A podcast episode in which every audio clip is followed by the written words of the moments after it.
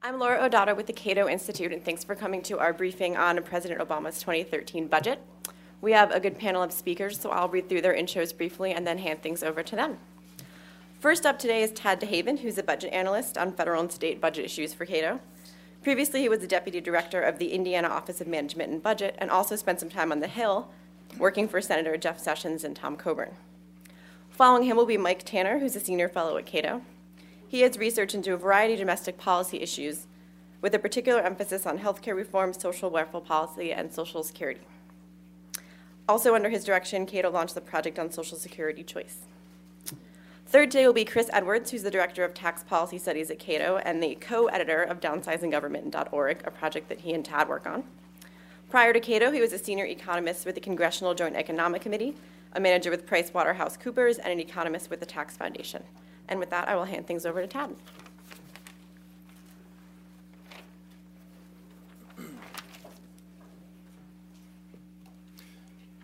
Just say a few words about the Obama budget. Uh, obviously, at this point in the game, if you're a fan of limited government, you know you're not going to get much. And once again, you didn't. You basically got a, got a campaign document. Uh, you know, the president's proposing to spend $47 trillion over the next 10 years. $6 trillion of that's just going to be interest alone. Uh, the publicly held debt as a share of gross domestic product, 80%, uh, and that's throughout the next 10 years. Uh, spending as a percentage of GDP continues to be at artificially high levels in between 23 24%. Uh, that's much higher than the previous 40 year average of about 18%. Uh, now, of course, the president puts out a, a list of proposed spending cuts. This is a uh, gimmick that President Bush came up with uh, at a time when people were complaining that the, the W. Bush administration wasn't getting, you know, coming up with much in the way of spending cuts. Uh, Obama promises to cut $24 billion in what he calls savings. Obviously, though, if you're going to spend more money than you spent last year, you're really not saving anything. Uh, most of the, the cuts uh, are of the government efficiency variety. Uh, we're going to eliminate waste, fraud, and abuse, uh, get rid of duplication. There's really nothing that inhibits uh, or reduces the scope of government, which is a much more important issue. I'll say Unfortunately, the government efficiency stuff is often what Republicans justify spending cuts on, and, and I'll get into that uh, in a little bit.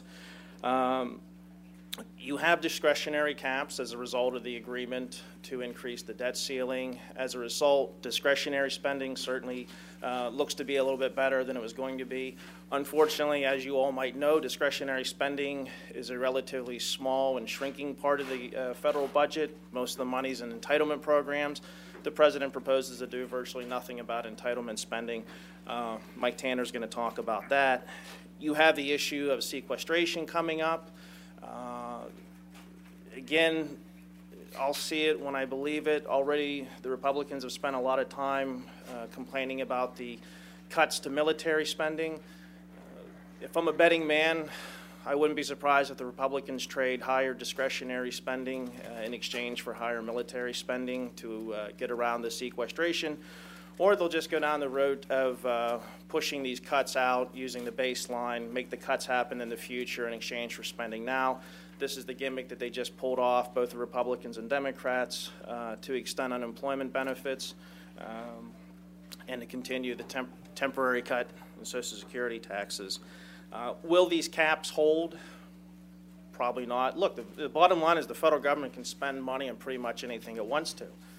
So even if they put these caps uh, and any other such budget reforms, suppose we have another Hurricane Katrina war with Iran, war with uh, uh, somebody at, at, at, this point. Uh, another economic downturn. Look, even with taxes, Republicans justify tax cuts on the Keynesian premise that it uh, uh, spurs consumption and, and, thus spurs economic growth.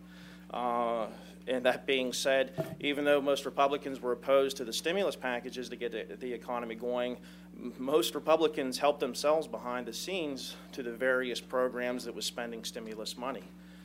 So we kind of know what we're getting or what we have with President Obama. One question is what happens if Obama loses and a Republican wins? Probably safe to say Newt's uh, out and is probably down to Santorum, uh, Romney, and, and uh, perhaps Paul. uh, towards the end of the year, I went around the various campaign websites and I looked at what are these guys and gals specifically pro- proposing to cut? Because that, to me, that's the big issue right now with the Republicans is, you know, not just cutting spending in general, but specifically, what are you going to cut? What are you going to do? You say you're for a balanced budget. You're all for voting for a balanced budget amendment, but what are you going to actually do, even if you had your balanced budget amendment, to get, say, from 24% spending of GDP down to 18%? That's when you hear crickets. Uh, if you look at the spending proposals, at least on the campaign websites, uh, basically Ron Paul's the only one who's promising serious cuts. He actually put a budget together. Romney, not very specific. Uh, and in fact, you can see where there's going to be spending increases. Uh, Newt's interesting. You might have some reforms, but again, uh, and then Santorum, who has a, a, record of supporting things like uh, No Child Left Behind, uh, Medicare prescription drug. You know, so there was a report last week put out by another budget group that said if you looked at the four candidates, three of them are proposing more debt because they want to cut taxes but continue to spend. Uh, so even if you have a Republican in a White House, it seems to me that if you look at the, the, the, folks who are the leading contenders, it might be George Bush all over again. So, assuming most of you guys and gals here are congressional staffers, I think it's going to be really important uh, that your bosses be the ones to get specific. And, and right now, again, you hear on Capitol Hill from uh, the Republicans in particular, because let's face it, the Democrats can never spend enough money. But what you hear from the Republican side is we need a balanced budget amendment. Uh, even worse, I'm hearing stuff in, now about biennial budgeting, budgeting every two years because suddenly uh, the government's going to get religious about oversight, uh, which is an absolutely horrible idea. So our recommendation is, is get specific.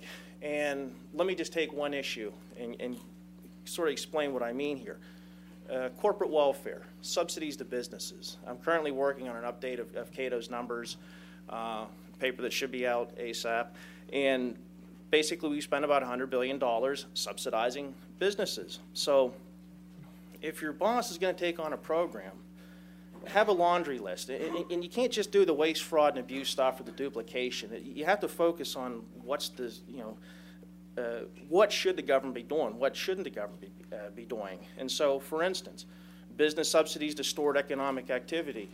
Well, if you're not familiar, with the Federal Housing Administration, get familiar with it because a bailout's coming. Because basically, the F- FHA has stepped in and is backing all these mortgages in order to keep the housing market afloat, and they're running up massive losses that are soon going to be on the taxpayer hook. At the same time, you're continuing to shove people into houses who shouldn't be in houses. That causes problems and losses in the economy. Harms other businesses and consumers. Small Business Administration, perfect example. Only 1% of small businesses out there actually get SBA loans. So, what that means is the other 99% of small businesses are basically disadvantaged by these government programs that are helping subsidize their competitors. Uh, privileges special interests. Look, nobody knows this better than you guys. Uh, what, what, do you see coming into your office all the time? Do you ever have a taxpayer come in, and sit down, and say, you know what, that Economic Development Administration, what a waste of money. It's a relic from the 1960s. We need to get rid of this. No. You have lobbyists coming in all the time. You have folks from back home in Washington is an echo chamber. It's a constant bubble where you're constantly said spend, spend, spend. And again, if you make the argument, if, if your boss is willing to, you know, step out and say, no, there's the broader public to keep in mind. No, we understand this is important to you, but it does damage the economy, it disadvantages. That's the arguments you have to start uh, making. Two more quick points. Uh, government and business collusion creates an unhealthy relationship. Look at TARP. That's a very unpopular, and it really galvanized public perception that government and business is, is way too close. But a lot of the people that made the decisions to hand out our money to these uh, uh, firms on Wall Street and these other financial firms, they were there. And then they come up to the hill, and then when all's said and done, they'll be back. And so, again, you have this unhealthy relationship.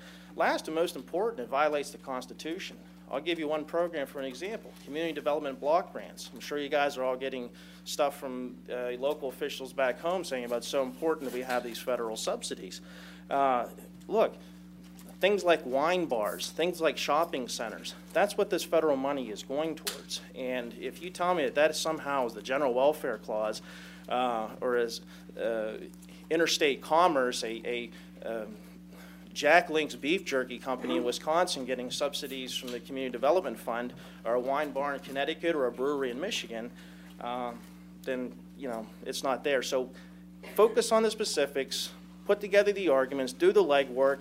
We're helping you do the legwork with the information and research. If you go to downsizinggovernment.org, we're going department by department, program by program, and we're putting together the numbers and the arguments and the research that will help you make the case to get rid of this stuff. But again, going forward, it's time to stop with the generalities, get specific, or else we're going over a cliff. Thank you. Happy note to pick up. yeah, pick up on that happy note. Uh, well, as bad as the uh, the president's budget looks, and it, it, looks pretty bad. It adds about seven trillion dollars to the national debt over the next uh, ten years. It never achieves balance. Uh, as bad as it looks, it is in many ways helped out and looks better because of the budget rules and the fact that it works within a 10 year budget window. Uh, if you actually look at the deficit projections and the trajectory of the deficit projections under the president's budget, uh, they come down for a little while. He gets down to the mid $500 billion range for budget deficits, which we all cheer because uh, it's hardly $500 billion is hardly worth noticing these days. Uh, by 2018, and then it starts back up again. And by the time you hit the 2022 end of the 10 year budget window, he's back up in the mid $700 billion range. And that line is headed up. But of course, we just stop counting at 2022 and we pretend uh, nothing ever happens after that. Well, what is the reason for that? It's that because beginning around 2020 is when the real entitlement problem in this country starts to kick in. That's when Medicare, Medicaid, and Social Security really begin to take off. So he's only got a couple of years of that, and then whatever happens out beyond that, well, he doesn't have to pay any attention to. It. It's like we're racing towards a cliff, and just before we hit that cliff, the film breaks and stops. And uh, then we just say, well, it didn't go off the cliff, so we don't have to worry about it. Uh, unfortunately, the car is still still headed in that direction, and that's where we're headed uh, with the entitlements. Because the president's budget does not do anything about fundamentally altering the trajectory of entitlement programs. Now, in Medicare, the president does propose about $364 billion in Medicare cuts over the next 10 years. Now, that sounds like a lot in cuts until you realize that this year, Medicare will spend $480 billion. So, so the cuts uh, proportionally are not all that large. He does propose, I, I, will say, the president does propose some good ideas for Medicare reform in there. Some of the cuts he's making are, are decent ideas. Uh, he would change, for example, the way Medicare handles bad debt. Uh, people who don't pay their, uh, their deductibles, uh, for example, or their co-payments, or, or otherwise uh, are supposed to be part of their Medicare payments and don't, the government reimburses hospitals for the, for the people's bad debt. Uh, and right now it reimburses at a much higher rate, about three times the rate of private insurance for that same debt. And the president proposes bringing it down and matching private insurance levels uh, for that, which I think is a good idea. He would charge more for affluent seniors participating in the program, particularly on the Medicare prescription drug benefit, uh, something that, that we've advocated for a while. So I, I do think there's some, some decent ideas in there. There are also some ideas that are not likely to pan out. Uh, he once again wants to squeeze reimbursement rates for physicians, which is something they've been trying to do for years. And he's got, of course, a number of we're going to be more efficient, we're going to weed out waste, fraud, and abuse ideas, which we've been trying to do since at least the Carter uh, years, when I think they, he was the first president to say we're going to balance the budget on waste, fraud, and abuse. Uh, so we have to worry about that. And then, of course, there's a problem because a number of his proposed savings are going to be offset by increases in Medicare spending from savings that don't pan out under Obamacare. We've already had a CBO issued report in December suggesting that two of the president's proposals for how they were going to make Medicare more efficient and save money there uh, do not actually save any money. So uh, the, the $500 billion in predicted cuts under, under Obamacare for Medicare are not likely to actually occur uh, and therefore they're going to offset, more than offset, any of the savings the president has proposed here. Uh, the net result is that by the end of the uh, 20, you know, by the time we get to 2022, at the end of the 10-year budget cycle, uh, Medicare is still going to be on a projection towards somewhere between, depending on which accounting measure you want to use, its total unfunded liabilities range somewhere between 50 and 90 trillion dollars. Now, Social Security, on the other hand, uh, is in slightly better shape. Uh, its unfunded liabilities are only somewhere around 21 to 22 trillion dollars.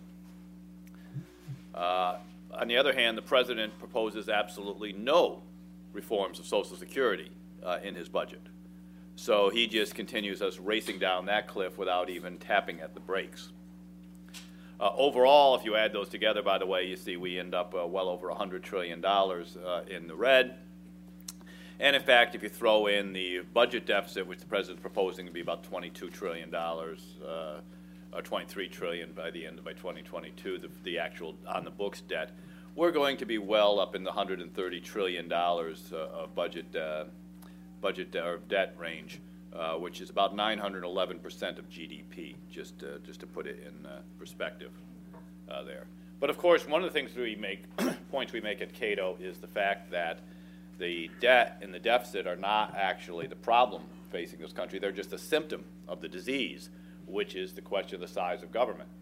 And if you look at what CBO has projected, they project that by 2050 in this country, we will have a federal government that consumes 42.2% of GDP.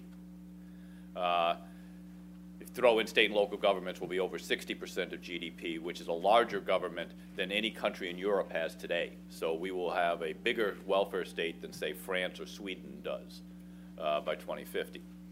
Uh, the president's budget does not do anything to change the trajectory uh, of that increase. Uh, he might bring it down by a percent, maybe two, because of the cuts in uh, discretionary spending and some of the interest savings. But because he does not fundamentally change the trajectory of the three entitlement programs, Medicaid, Medicare, and Social Security, uh, which are driving that cost, and therefore does not change ultimately the amount of interest we have to pay, the big four drivers uh, in, uh, in spending, we are going to end up with a federal government that's still going to be over 40% of GDP by the mid century. So fundamentally, the question is, are you going to simply take your 10-year savings, play around with uh, whatever cuts, I think we need to make the cuts, but whatever cuts you're making in domestic discretionary spending, uh, hopefully you start trimming defense as well, but just get to 2022 and say, whew, we've, we've, we've solved the problem, or are you going to deal with those fundamental entitlement programs that take you off the cliff out beyond that 10-year budget window? The president has essentially abdicated any leadership on the entitlement issue. Uh, he's tried to pretend that 2023 and beyond don't exist. Unfortunately, they do, and if we don't fix them, we're going off that cliff. Thank you.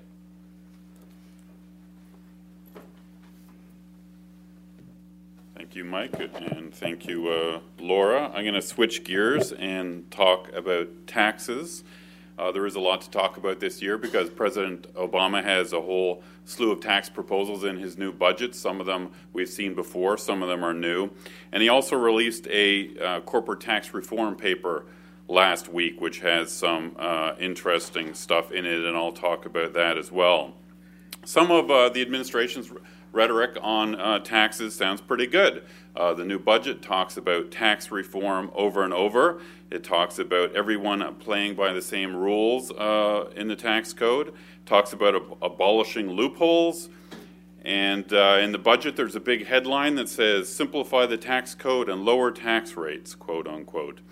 But unfortunately, the administration does the exact opposite. The administration's tax plan uh, adds loopholes to the tax code, it adds complexity, and it also raises individual income tax rates. His proposals, despite the, him using the phrase tax reform over and over, his proposals really go in the opposite direction of the 1986 Bipartisan Tax Reform Act. So let me talk a little bit about uh, his income, his individual income tax changes first, and then I'll go on to the corporate stuff. Uh, as I'm sure all of you know, President Obama would raise the top two individual income tax rates. The top rate would go back up uh, to 40%. In fact, it would go over 40% because he would uh, he has provisions to phase out exemptions and uh, deductions for high income taxpayers, which essentially raises marginal tax rates.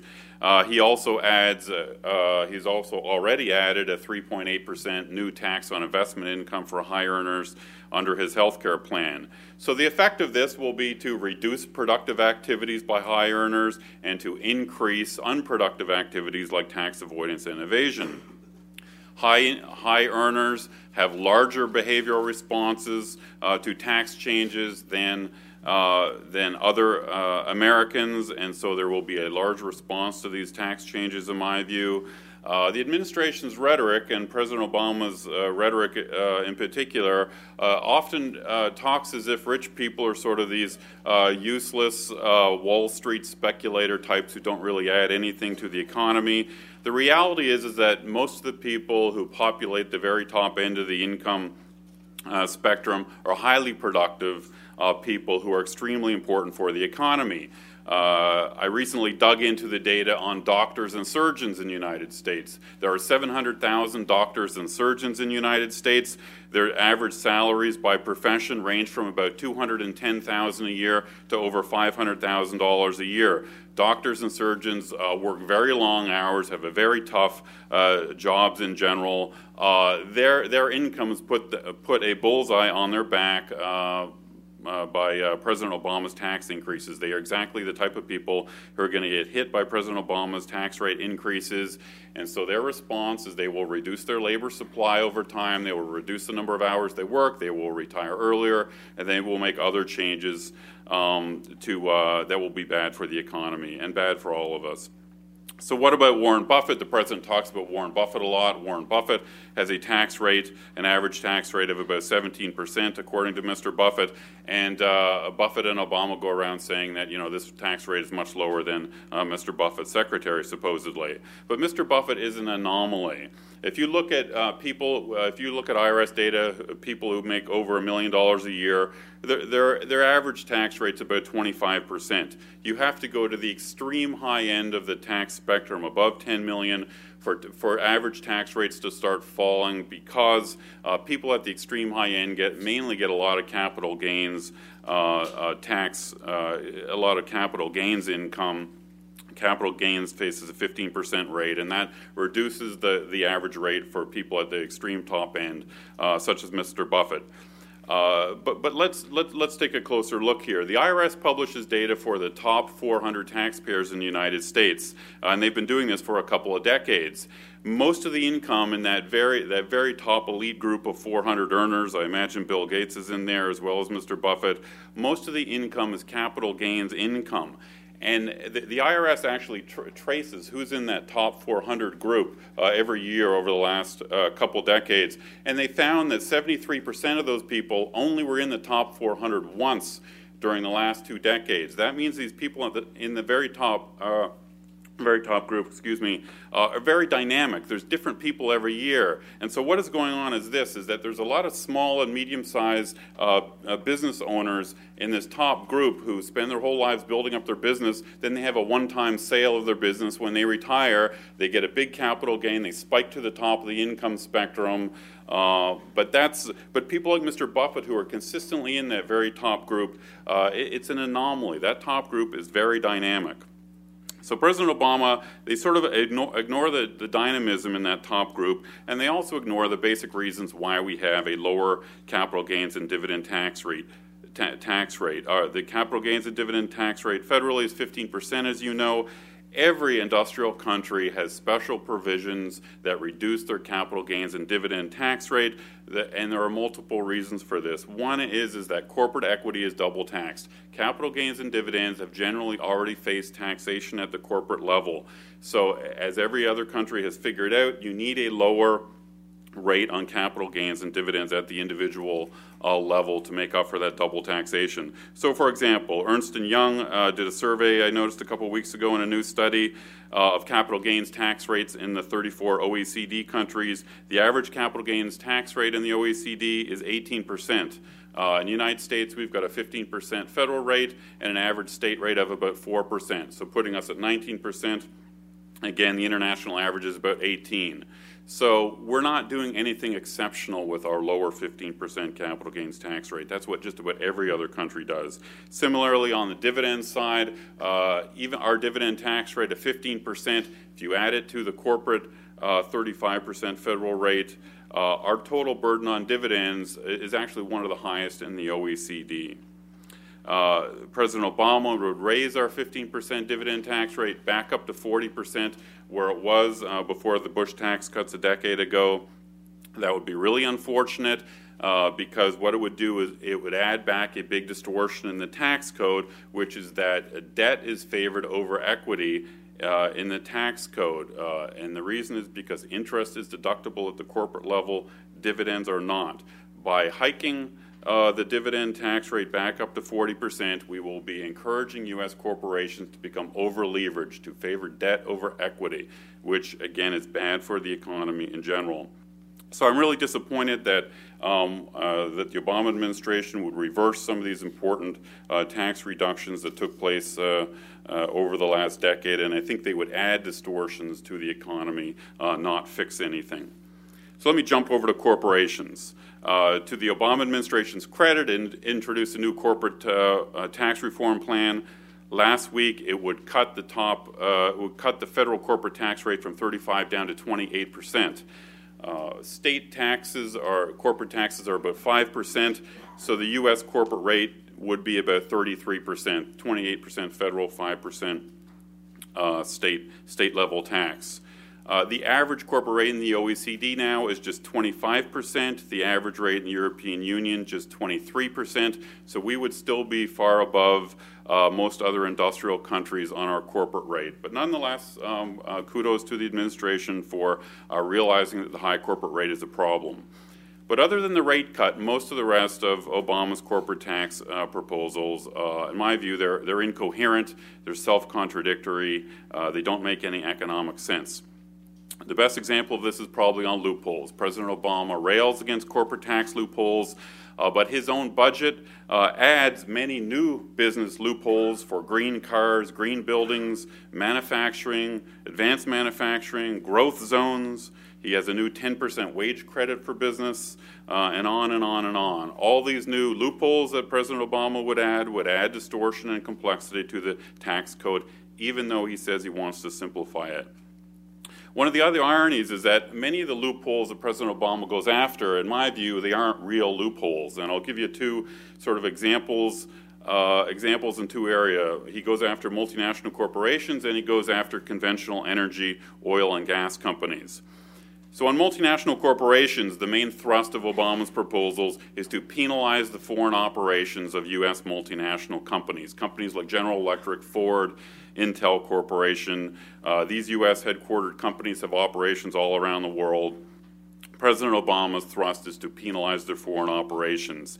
The Obama administration uh, is working from a standpoint that these foreign operations of U.S. companies are bad for the economy. Uh, the reverse is true. Uh, there's been lots of research on this, and, and the reality is, is that the subsidiaries of U.S. multinational companies uh, generally complement domestic production. So, in General Electric, to make up a, a hypothetical, uh, opens a new subsidiary in, say, Brazil, the main purpose of that Brazilian subsidiary uh, is to serve the Brazilian market uh, it generally complements uh, would complement GE's domestic production. It would uh, the foreign subsidiaries suck exports out of the United States. So generally, the more international U.S. corporations are, the more it allows them to export U.S. products around the world.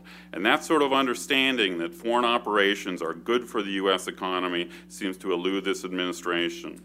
Uh, the administration's proposals to penalize foreign income of companies, it goes in the opposite direction of the direction that most other advanced countries are taking with their corporate tax code. Most advanced nations, uh, Netherlands, Germany, France, Canada, have moved to what are called territorial tax systems. Uh, uh, the Dutch government, for example, uh, would not care and would not tax the, uh, the operations uh, of a subsidiary of a Dutch company in, say, Brazil. Uh, that, that Brazilian subsidiary could earn profits, and the Dutch government uh, would, wouldn't care and wouldn't, wouldn't tax it. Uh, that territorial uh, approach of, uh, of allowing your multinationals um, to operate abroad uh, is, is competitive. It is good for the domestic economy, and unfortunately, President Obama goes in the opposite direction. He has a, a dozen supposed loophole closers for multinationals that, in my view, would com- most of them would complexify the tax code. A few would simplify it, admittedly. Most would complexify it, and most of them would penalize the foreign operations of U.S. companies. Finally, on, on energy, uh, you know, President Obama loves to rail against the uh, loopholes that oil and gas companies supposedly get and coal companies. Uh, and, and, indeed, there is a, if you look at the official lists of tax loopholes or tax expenditures that, that are put out by the Treasury and the Joint Tax Committee, there is a whole list of uh, apparent uh, tax loopholes that oil, gas, and coal companies receive. But you have to understand that there is a liberal bias uh, in these official uh, lists of tax expenditures. Uh, that bias is a bias against savings and investment. So if you, conservative, libertarian, pro-market economists, uh, uh, like a model of a consumption-based tax system, uh, liberals have a different uh, model of, a, of the optimal tax system, which is a broad-based income tax system. Most of the loopholes for oil, gas, and coal companies uh, disappear if you consider the baseline or model to be a consumption-based system. So many of the loopholes listed for oil and gas companies uh, are provisions that allow these companies to simply expense uh, their costs rather than depreciate and amortize them over time. In my view, then, these are not actual real loopholes. They actually are simplifying pro investment provisions uh, that uh, w- every company would be allowed to do if we had a consumption based tax system. So, uh, if you go back a few years, and if you're interested in that topic, um, the, the, Bush administration, to its credit, one year had a detailed discussion of all the, the, the, tax loopholes in these official lists and what, what tax loopholes are not real tax loopholes if we had a consumption based system.